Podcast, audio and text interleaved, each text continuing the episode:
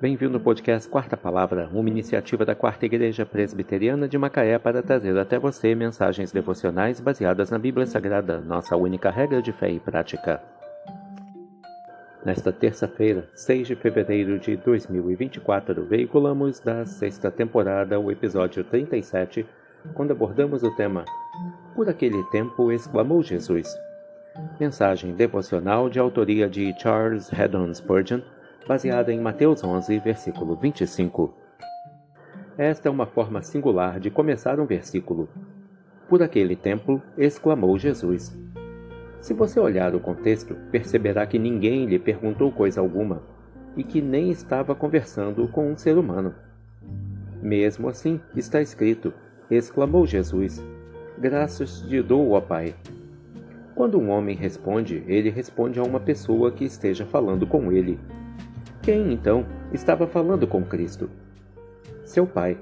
Ainda assim, não há registro desse fato, e isto deveria nos ensinar que Jesus tinha uma comunhão constante com seu pai, e que Deus falava ao seu coração com tanta frequência, tão continuamente, que essa não era uma circunstância singular o bastante para ser registrada.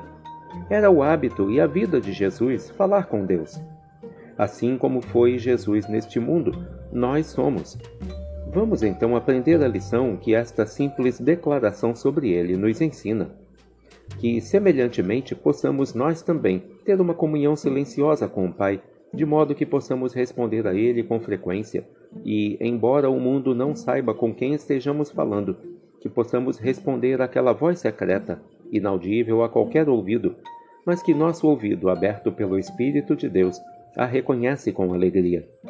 Deus tem falado conosco. Falemos com Deus, seja para confirmar que Ele é verdadeiro e fiel à Sua promessa, seja para confessar o pecado do qual fomos convencidos pelo Espírito de Deus, ou para reconhecer a misericórdia que a providência divina nos concedeu, ou para expressar concordância no entendimento. Que privilégio é a íntima comunhão com o Pai do nosso Espírito!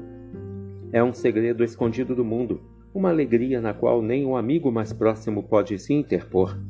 Se quisermos escutar os sussurros do amor de Deus, nossos ouvidos precisam estar purificados e preparados para ouvir Sua voz.